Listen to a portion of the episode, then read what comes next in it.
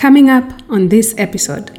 You can be an epidemiologist and and work in either chronic disease or infectious disease and it can look completely different. So when you hear about the role of the epidemiologist like in the outbreak of like, you know, with COVID for example, that's an infectious disease and the work there is very different than a cancer epidemiologist, you know, who's looking at a chronic condition.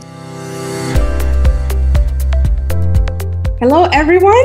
Welcome to Public Health Musings. It's good to have you on. Today, I have an amazing guest with me, um, someone who mentors me from very far. She doesn't know she's my mentor, but we are in the same circles and I have been following her work. She's a fellow podcaster, she's a fellow um, public health professional, and she's just doing some big things in public health. So I'm excited to have her on the show today. And so, welcome Dr. Charlotte Hughes Huntley, who currently serves as a CEO and principal consultant at DCH Huntley LLC. She holds a PhD in public health with a specialization in epidemiology, a Master of Public Health, as well as a graduate certificate in clinical administration. She's been in public health for a long time, over 20 years of successful experience as an accomplished epidemiologist, microbiologist, consultant, and podcaster.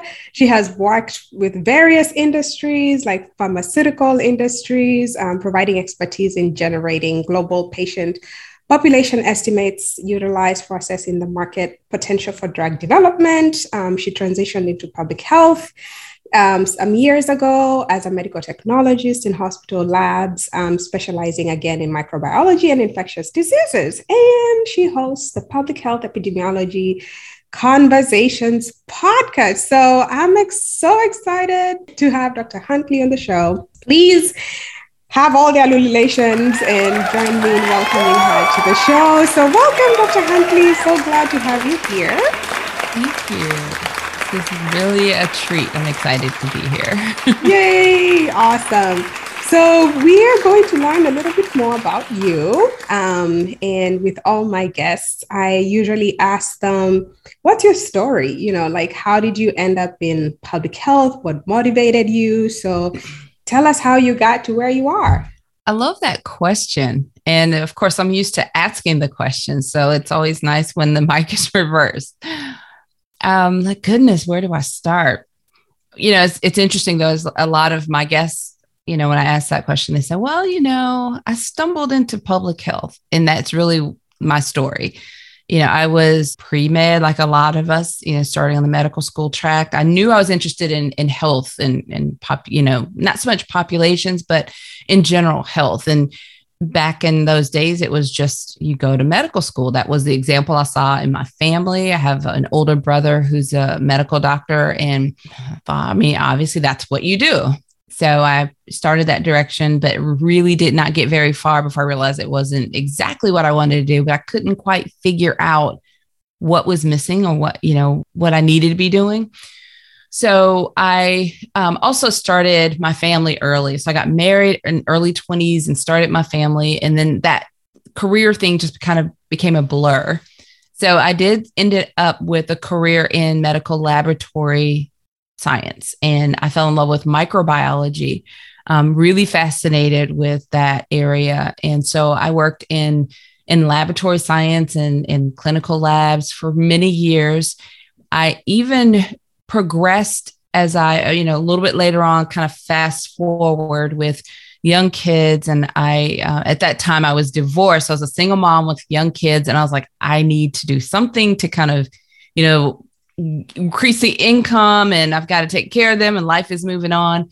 So I started looking at also a better schedule because I was working in hospital labs and it was just, a very demanding schedule. I still love the work I was doing. It was a large facility and we saw so many different cases. And I mean, I worked in parasitology and, you know, tuberculosis level three in the lab. And I got to really do a lot of specialized microbiology work that most hospital labs, you know, just didn't have the capacity, you know, to run those types of tests. So I really enjoyed it. But um, the demanding hours and, and schedule just kept me away from my kids. So I was looking for more of a regimented schedule, and that brought me to the state public health lab. And at the same time, that was my first kind of, you know, discovery of public health. I was like, well, what is this?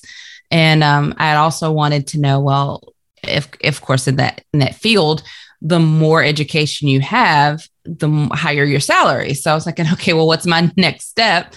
Uh, so I started to figure out kind of what public health was. And I had a mentor at the time that said, if you want to progress in your career, you either get an MBA and you run the lab, you know, get into the administration area, or you can, you know, go in the direction of public health and get a master's of public health. It's more of a research type. And that was really intriguing to me. And it was the first time I started to kind of reconnect with that early feeling of health and, and kind of the, the interest of of health. And so while I was working in the state public health lab, I was also pursuing my master's in public health. And the light bulb was going off constantly because I was in a position where I was applying what I was learning like immediately. And it was just really amplified.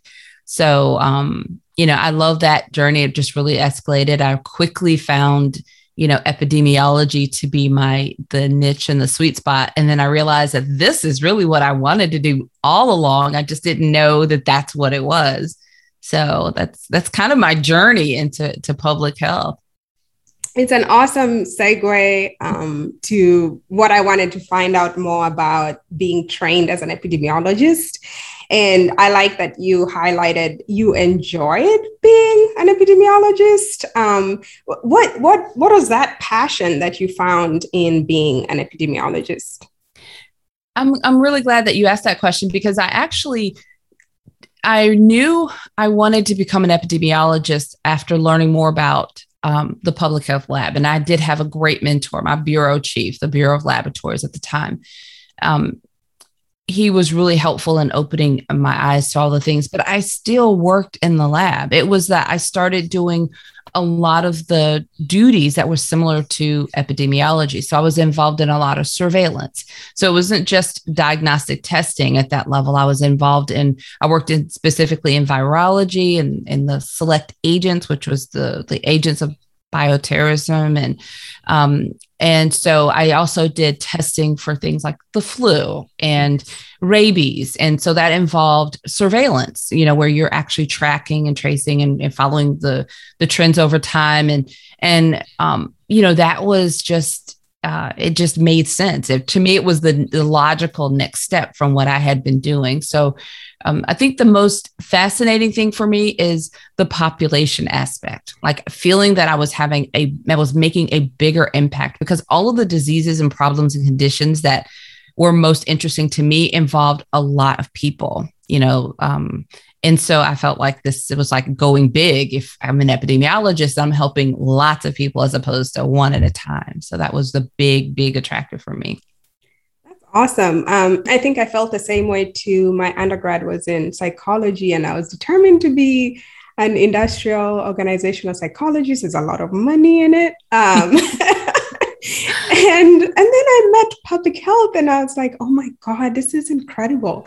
You know, the focus on population, focus on community. Um, there are so many ways you can give back through your job, um, and you can inspire people. And I got inspired as well. So I totally feel you on that uh, with the population. So, you know, as you've noticed, thanks to COVID, and you said you've worked with flu and other infectious diseases. So, being an epidemiologist recently became really popular, right, due to COVID. Um, so, is there anything else you want to tell us um, about that profession? What does an epidemiologist do? And how critical is their role in the field of public health? Oh, yeah. So, I guess what I would really like to add here is that, and this is something I kind of discovered once I got to the specialized point of epidemiology. So I'm an epidemiologist.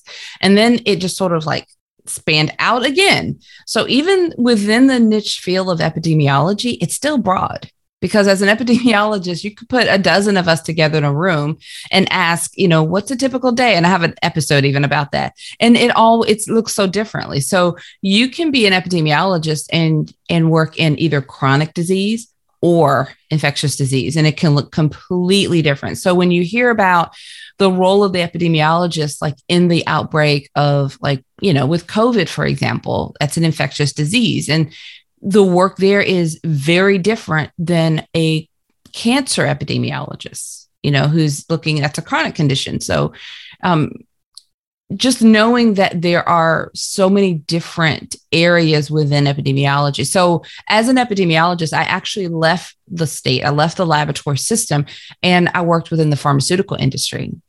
And I worked on, um, and I even then I specialized in chronic diseases mostly, which up until that point, everything I had done was infectious disease. So I was on focused on chronic disease, and um, and even there, I was it was about incident incidence and prevalence. So I was I was um, tasked with a group of diseases that were in the category of central nervous system diseases and a few cancer indications I was responsible for, and I had to in, uh, estimate incidence and prevalence um, very specifically, you know, by age group and den- gender and by different countries. There were seven different countries primarily, and then some others. So that type of work was, you know, large data sets, you know, lots of, you know, involved formula involved in the models. Um, but so that looks very different than my colleagues who are, you know, doing disease investigations of outbreaks of, you know, salmonella down the street kind of thing. So just knowing that it's very diverse even within that field yeah and i i feel like sometimes even as we talk to our students um, many of them have that challenge in understanding this you know the diversity within a particular profession um, and yes. it's something we are constantly advising them um, but also with covid we found that so many of the new students who were getting everybody wanted to be an epidemiologist you know and we're like that's great you can also be a behaviorist you know? You can also do environmental health. There's also this other profession um, that you you you can um, you can do but i think there's also the understanding that epidemiology is very high paying and so it tends to attract a lot of people but i i, I really enjoyed my epi classes um, and learning all the different ways yeah, I definitely, um, even when I moved into specializing in epidemiology, a lot of that had to do with the fact that I was still looking for the, yeah, I looked for the most lucrative route because, you know, I had busy kids that were involved. They all, they wanted to be in all these activities and all the activities they liked cost a lot of money. And we like taking vacations and doing things. So it was really important to me that I had, I had to have a good living. So that was, that was definitely a, a part of the attraction. But um, but you know, the challenge of the work, I think it was, it felt like it was more complicated. I know a lot of people don't really even like the epidemiology courses, um, especially biostatistics. I didn't even like it when I first took it, right? Um, but I but I like the challenge. That's something about me too. So I do like that intellectual challenge. So for me, that was a that was another part. I felt like I was, you know, really using my mind every day at work. And so when I was tired, um, my husband is, uh, you know, my husband now is is very um, he manual labor. So he comes home, he's tired. He's like, I'm like, I'm like, oh, I'm tired too. And he'll like, what did you do? I was like, you don't understand. like he's in my brain all day. That's funny. That's funny. well, awesome. So I want to touch on your podcast and to find out more about that. The Public Health Epidemiology, Epidemiology Conversations podcast, which is short for PHEC. Tell us why you started this podcast. What what was the story there too? You know, it's very similar to what you were just talking about with your students. So, um, students, and it's not just students, but um, broadly. So, a lot of graduates, um, who are you know early career professionals or people have a very had a very limited view about the career opportunities in public health. So while I had a very unique story and I was kind of living my best life, I was enjoying, or I had all these light bulb moments.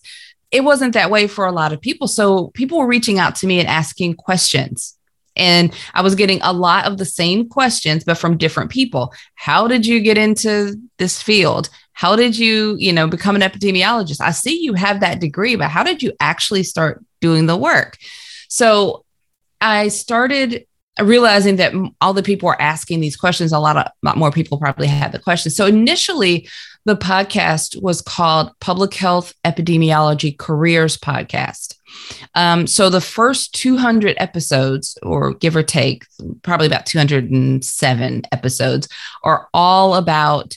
Um, I was on a mission to help share with share these career journeys. I brought all of started out with all my friends like all the people I graduated with, everyone that I knew that was working in public health, I was like, come be on my new podcast and just, you know, share your journey.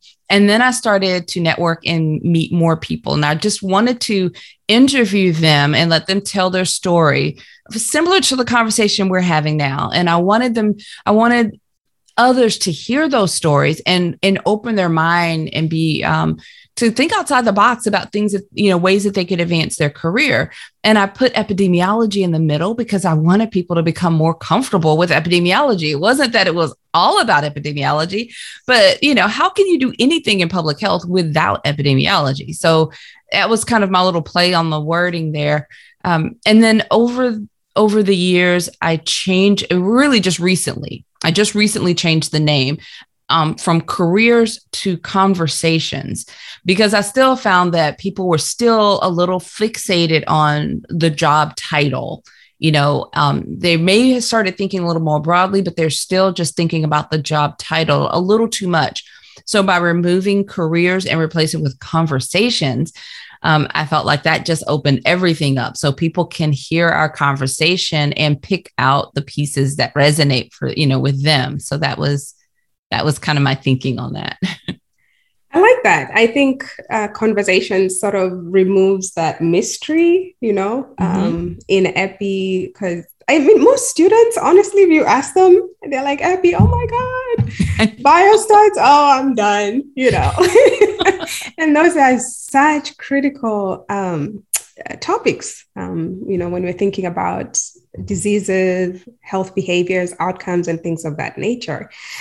So, in addition to the podcast, you also offer consulting services, and this is in to help create offer creative problem solving consulting so- solutions to organizations that are interested in um, addressing public health challenges. So i can imagine right now you probably have had so many organizations you know approach you trying to figure out how to deal with covid um, so first of all i wanted to find out like what kinds of challenges um, do these organizations face or would potentially face especially against the backdrop of covid-19 and then you'll tell me why you left your job and started a consulting business.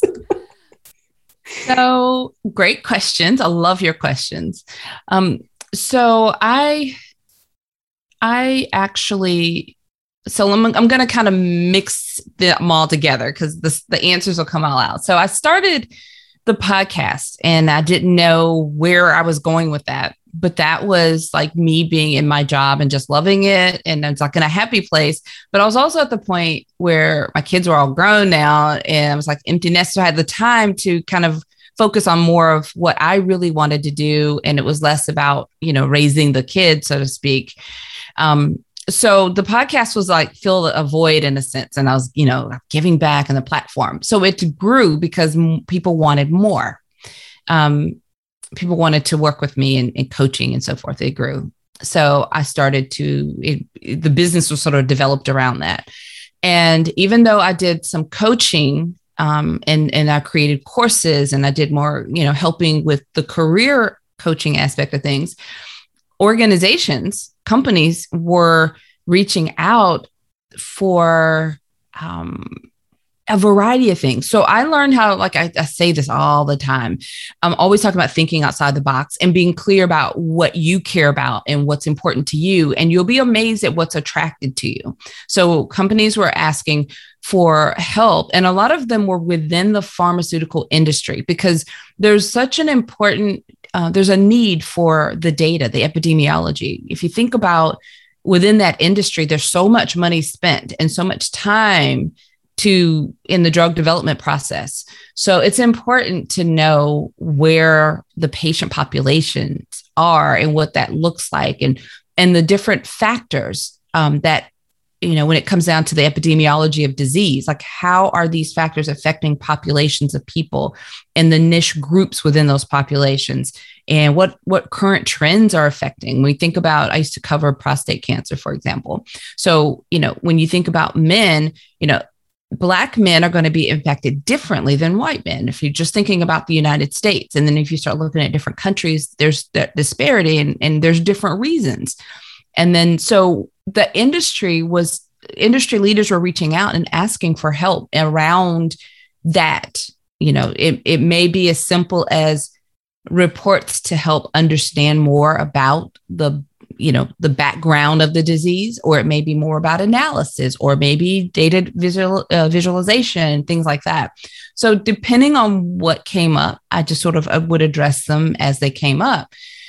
So i did not you know i never put any borders. I just left it open because i felt like if they were coming to me there, there was something resonating. You know they, they resonated with something about what i was doing represented so when the pandemic happened um, I got re- I got connect. Uh, people reaching out from everywhere because you have to remember I have a back when they're searching, they're seeing epidemiology. I'm coming up. You know, virology. I'm coming up. You know, laboratory diagnostic testing. All the things. You know, so I've um, I started to you know, kind of help and serve wherever I could. And that was just a mixture and a hodgepodge of different things.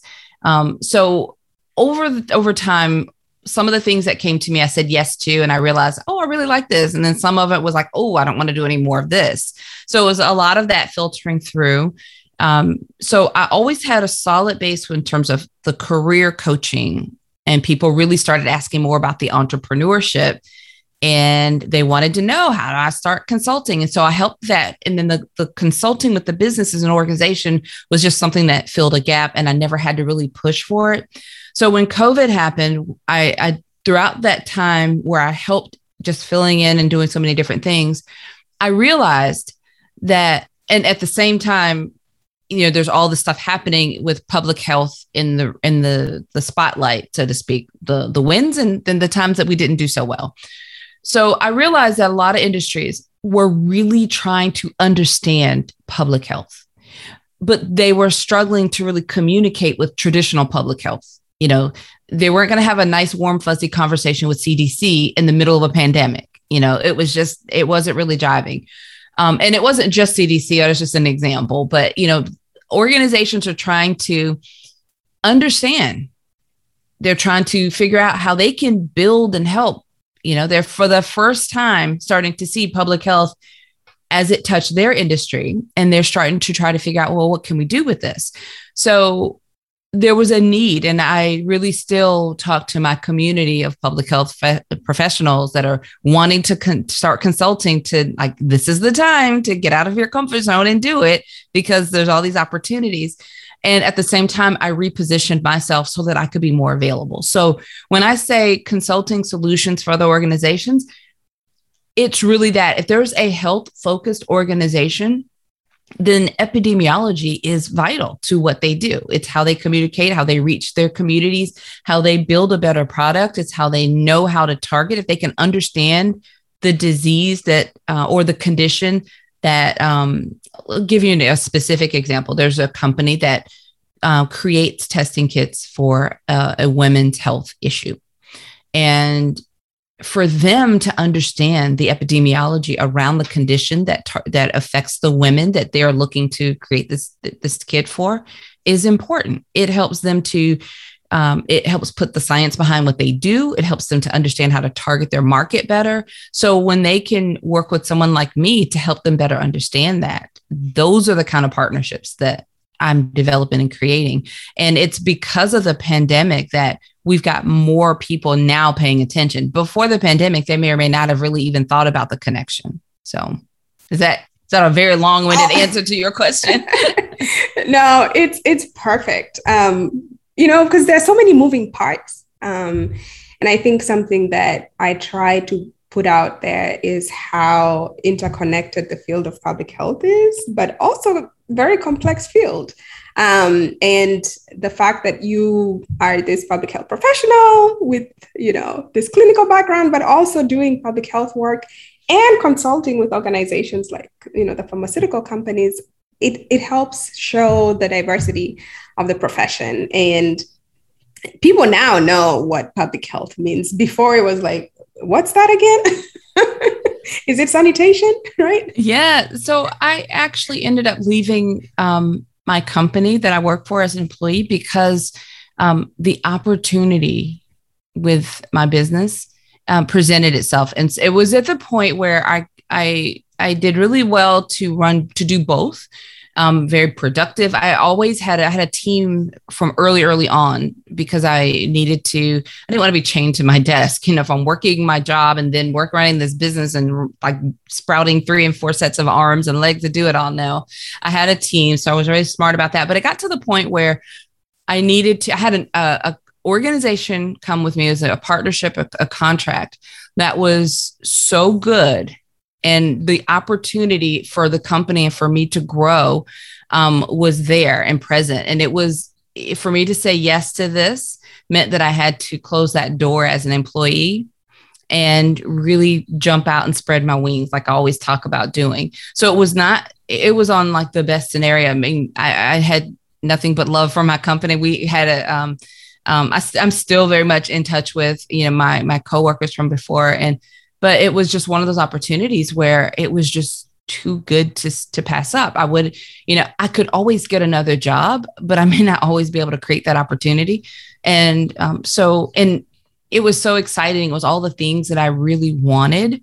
So I, I literally stepped out full time and just never looked back. Like literally never looked back. Um, and it has just been um, that opportunity is just amplified and it brought in more so um, i think that i am able to serve freely and in a much bigger way than i was able than what i was able to do um, while i was still working and running the business that's amazing. Um, you touched on how you know you encourage people to step out. This is the time, you know, be an entrepreneur. And I just wanted to just talk a little bit about that. You know, you did this leap of faith and because you know jobs uh, paid jobs give us that cushion. You have health insurance all those things a paycheck every two weeks.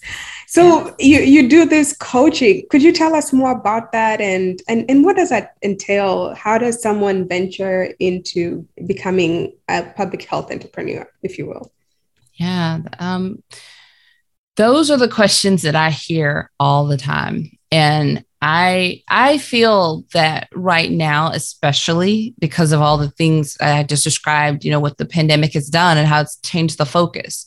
And we have so many, I think anyone and everyone that goes into public health, they have a they're compassionate. You have you care about other people. And sometimes these people don't even look like you, have not have not uh, any connection, but you understand populations and there's something drawing you to uh, want to serve. So it's it's a field of service. So if you bring people like that to a field like entrepreneurship where there's so much opportunity, um, I think there's a the the opportunity. I mean, the, the, there's a powerful connection there, and there's such a need. And now more than ever, we need to do public health differently. So we need to, we can't if we really want to see some things change in the way that we all envision and we really desire, then we can't keep doing things the way we've always done them. So that means that we need people who are drawn to these concepts and ideas of, you know, these creative ideas. So maybe it's that they see something that's completely missing or they see something that's broken or subpar and it could be improved upon. So I just encourage people who who have a vision to see those one of those one or two um, and because they're going to be able to impact the populations that they care about and they connect with in a much bigger way than any single one big organization will ever do. So if I am impacting enough people and helping enough people to to take that step, then you know collectively we're making a bigger impact and that's what is needed the communities that we that need to be served that are missing out will be served And that's what we all want. Am I Indeed. preaching now? Amen. no, I, I I definitely agree with you. And I think that's what drew me to public health because there's so many opportunities to not do things as usual. Um, I mean, the communities we work with, we always have to shift how we think, um, despite of the fact whether the communities look like us or not, um, geographical region, all those differences and context. It helps us be um, always creative and trying to find novel ways um, to help address some of these health issues. So I mean, you you know, you've talked about that entrepreneurship, but now we have all these students, all these people who are interested in public health. Um, what advice do you have for them? How how do they get into this field? You know, what does it take um, to be a yes. student of public health, or basically the profession, if you will? Uh, yes, I'm glad you raised that too, because I encourage students, and one of the things I love right now is that there's so many bachelor's level um, programs for public health. I, I, I love that. So, my advice to students is to think a whole lot less about the job title. You don't have to know um, exactly what you want to do at this point. Okay. So, what I'm going to do is twist it around a little bit. So, instead of looking for the job title a certain way or in a certain field of public, you think of as, okay, air quotes, field of public health, take a job that you enjoy and then find the public health in that location. That will serve you so much better. Then, because public health is everywhere. And then when you're able to articulate that and talk about the public health implications within that organization and what you're doing to change it or to help or how you're contributing to improving health then as you progress in your career you that's your story that's your journey and that's how you improve you take and you use what you've learned you think about think away from let's remove cdc let's remove all of the fancy you know the examples that we see in movies about public health and epidemiologists. And let's let's look at something more ordinary and and look at in environmental health. Look at look at industry. Um, look at um, occupational health and safety. Look at factory work even you know product lines. Think about you know all of the risk involved in all the public health implications in a in a work situation like that. We have a, a large uh, michelin tires okay that you know big company that they're not too far from where i live. So i often when i drive by that plant and i see the the folks that work there coming and going i think about all of the different ways that they're in, involved in public health in the work that they're doing right? So so don't worry so much about getting into you know a role you know if you can get into if you want to work in the health department or you want to work for state government or federal government and you can get into a great role like that wonderful. But don't get hung up there. Get into something that you enjoy and find public health there and then take the next step. That's awesome advice you know and i think it touches it goes back to what you said about doing public health differently. And i wanted to piggyback on that because um, you know, sometimes we tend to be in this silo way of thinking, even for professionals. And COVID is, you know, really challenging us right now. Yeah. So, what kind of advice do you have for all these public health professionals and everybody, you know, health workers and just regular people? You know, we have the vaccines, we have people asking questions, we have misinformation. How do we do public health different? that is like the million dollar question right there. um, you know, it still goes back to um, I think really conversations. You know, I was really intentional about selecting that word. It goes back to conversations. I think that it's not just because you know we have the spotlight now as public health right it doesn't mean that we have to have the answer for everything we need to have conversations. We need to be able to try to understand where people are coming from. Try to understand if they've got, if they're confused, that's an opportunity to teach. Um, but before you start teaching, really try to understand the root of their confusion and um, and just be an ear and and hear. And also, um, don't try to be the expert in everything I intentionally like it. Okay, this is a funny story, but during the pandemic, um, I suddenly realized that my neighbors really know what I do for a living. you know, people that say they don't. What's epidemiology or public health? Suddenly, people that I don't even talk to knew that I was an epidemiologist because they kept like finding ways to strike up a conversation to ask questions. Um, and I decided that even after I did a few projects around um, the outbreak and the numbers, I purposely removed myself because that was way too draining for me.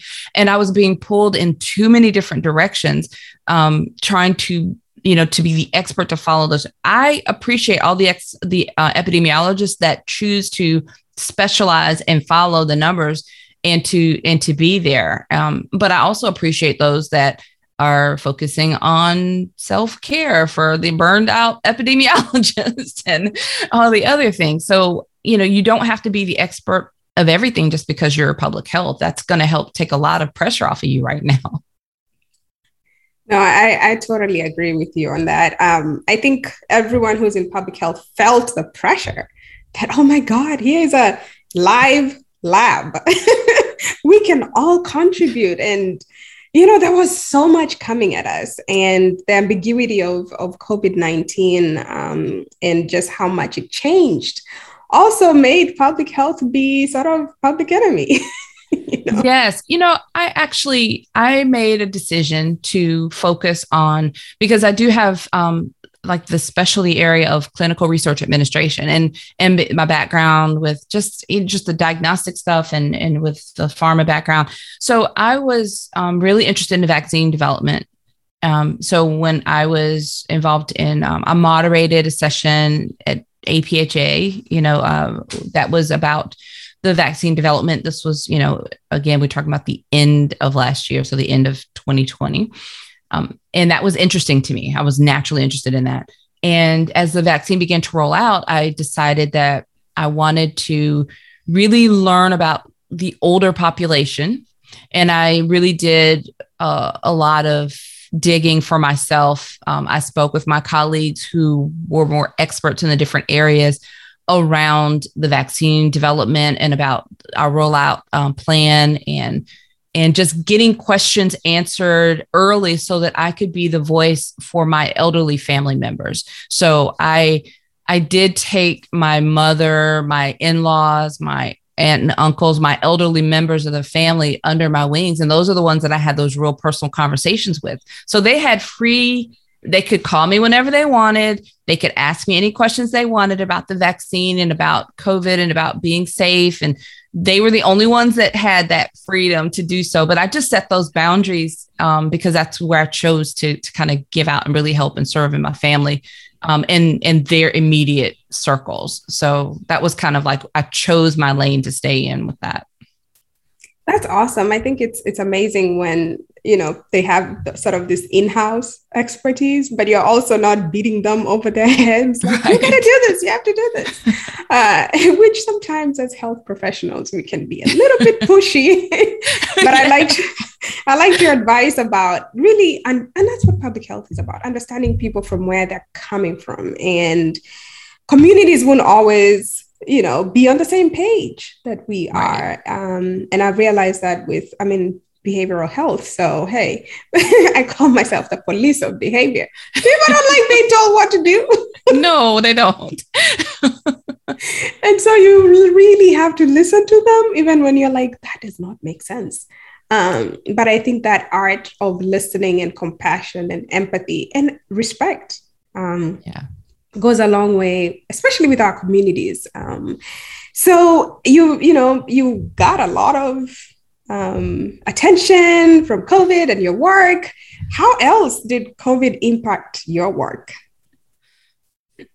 My goodness, I think um, those are the the major things. I, that was uh, the things that I talked about had a lot to do with you know me changing the name and kind of rebranding and positioning myself to partner with more companies that were looking for you know that type of connection and it also had a lot to do with a, a bit more of the shift in how i I even serve my community. So I really am not taking new career coaching clients anymore. Um, I will continue to work with, I have some clients I've worked with for a long time, but I'm not actively looking to take on new career coaching clients. Instead, I'm focused on supporting the some consultants. So the public health professionals that are looking to start consulting business, the entrepreneurs, um, I'm really all in on on helping because of you know like we talked a little while ago. I really believe that that's where um, those folks that feel that calling in that area. Uh, that's where I feel like I can pour in the most and will have the biggest impact because they're that's what's needed right now. So that's that's that's still a result of the pandemic, you know, making that kind of a shift, which is scary. yes, change is always scary, but it's the only thing that's constant. Um, yes. and I, I feel like COVID really made so many of us halt in how we see life and you know how we go about life so many changes have happened you know we, and we have people who are leaving their paid jobs anyway right. and going to find something that they're passionate about and i think that's what entrepreneurship comes from you know that thing that makes you tick and move and you want to make a difference and yes. you might not always get the money at the time you want to get it yes. Um, but there's so much more that goes into um, entrepreneurial work. So as we wind down, I just wanted, you know, it's a question I ask everybody. What is your most memorable moment in your life or in your work to date? Um, you know, anything you want to share? That one is really, really tough. oh my goodness. Um, I could say that the moment I completed um, my well, no, I'll say not just when I completed my doctoral degree, but really when the ceremony, when I was the hooding ceremony was was major for me because it represented a major pivot in my in my life. You know, at that point, it was a long time to get to that that place. Um, and it opened it was literally it felt like turning the corner into something new and different so that was really pivotal and it, and it impacted me personally and professionally and my family and um, so that was that was really really major for me and probably the next best thing after that was um, i became a grandma this year so that i had no idea that how that was going to um, to feel but oh my gosh it's pretty cool to be a grandma so Wow, that is so cool. you know, I'm like, I don't want to say you don't look like a grandma, but I think it's amazing for you to see this second generation, right? Yes, um, yes. Of your work. So congratulations on being Thank a grandma. and I definitely concur with you with the hooding. I think the PhD was my most instrumental moment as well. It just it's yeah. brutal. yeah, it, it is. I think, yeah, it, it is such it is such a, a, brutal it's it's like a narrow path and you know you can't twist or turn because you're going to get scratched but you got to go all the way through. And then when you do you just feel so proud of yourself and you feel so accomplished and it all i don't know everything makes sense. And um so yeah that that was that's huge awesome so i do have some students who are currently in their phd programs focusing on different aspects of public health, you know, and they're they're really going through it. what advice would you give them? I, I think, you know, when I, I actually spoke to a group of doctoral students, a couple, well, it's been a few years back now. And there were about 120 in the room, and they were at that stage where they were all like actually working on their dissertations. And um, they were all leaning in, like listening and taking notes. Um, and I, I still say for that journey be flexible because I I remember a lot of my colleagues even at that time you know like they you have these ideas about what you want to do and you really do want to change the world and you want your your your dissertation to be so everything just to be like so perfect and all those things but just be flexible because um the advice that I received was you need to complete this journey and then you've got the rest of your career as doctor to do whatever research you want to do and to explore all those avenues, but keep it manageable. So be flexible because you just don't know what the committee dynamic will look like. Um, you can just expect to not like at least one of the committee members. Just expect it so that if it's all great, then that's a bonus. But that if you just can be flexible and know that they're really not the enemy, they are really trying to bring out the best in you and help you complete that journey. If you can be flexible, um, you know, with like those things in mind, um, you will enjoy that journey so much better, so much more. Perfect advice, you know. a finished PhD is the best thing. Um, exactly. And, yeah, it's often that tag with um, sometimes the committee and deciding which topic and like just look at the exit sign. yes, know? exactly. Just I graduate. oh, I can give you so. There was I remember my community, my chair um, mm-hmm. wanted me to add a variable into my research. And I had already decided, like, this is it. And I caught myself because I was going to like argue why I don't need to add it. I thought, add the variable because that was his specialty. And if he's suggesting it, maybe there's something there. And it did, it, it, it side noted, there was no statist, uh, statistically significant findings, but there was no harm in me adding that variable. So right. just if they make a suggestion, just, you know, you're better off to go with it. Right. I, I remember with my was like, just tell me what you want me to do and I'll do it because I just want to graduate. Yes. you have a you have a topic you want me to focus on? exactly. Like, oh, you know. So yeah, I was just gang ho on, on graduating and I just was like, it, this it's a lab, you know. So it's not going to be perfect. You know, you you create things in a lab and exactly. then you get out with a product. then now you can go and be fabulous. yes, exactly. right. Well, I've enjoyed talking to you so much, and I'm excited that you, you know, allowed me to speak with you. Even on short notice, and I've been following your work, and you're doing amazing work in public health and you know i look up to you like a big sister so it's exciting that i'm able to speak with you. And, you know, is there anything else you want to say? The last word? I just like to thank you for inviting me. I really, I've enjoyed the conversation as well. Um, I, I love what you're doing. I encourage you to keep on going. I love what you're doing. And um, thank you for just inviting me to be a part of it. This has been wonderful. Awesome. I'm sure our paths will keep crossing, you know, yes. we, we in similar circles. And I'm really glad that we'll continue seeing how, you know, our synergies and what we can do. And I just want to thank everyone for listening in or for watching this podcast and, you know, follow and subscribe. And if they want to get in touch with you, how do they do that, Dr. Huntley? I would recommend uh, checking out my website. It's drchhuntley.com. So it's D R C H H U N T L E Y.com. And you can find everything from there consulting, coaching, podcast, all of it. Yes. And make sure you check out her podcast, Public Health Epidemiology Conversations podcast amazing, amazing conversations she has on amazing guests and everything to think about public health. so much variability. So please check out her podcast, subscribe to her podcast as well, and hit her up for entrepreneurial advice and consulting, you know. So thank you again. And I hope to speak with you soon and follow up um, on the work that you're doing. Thank you. Thank, thank you, everyone.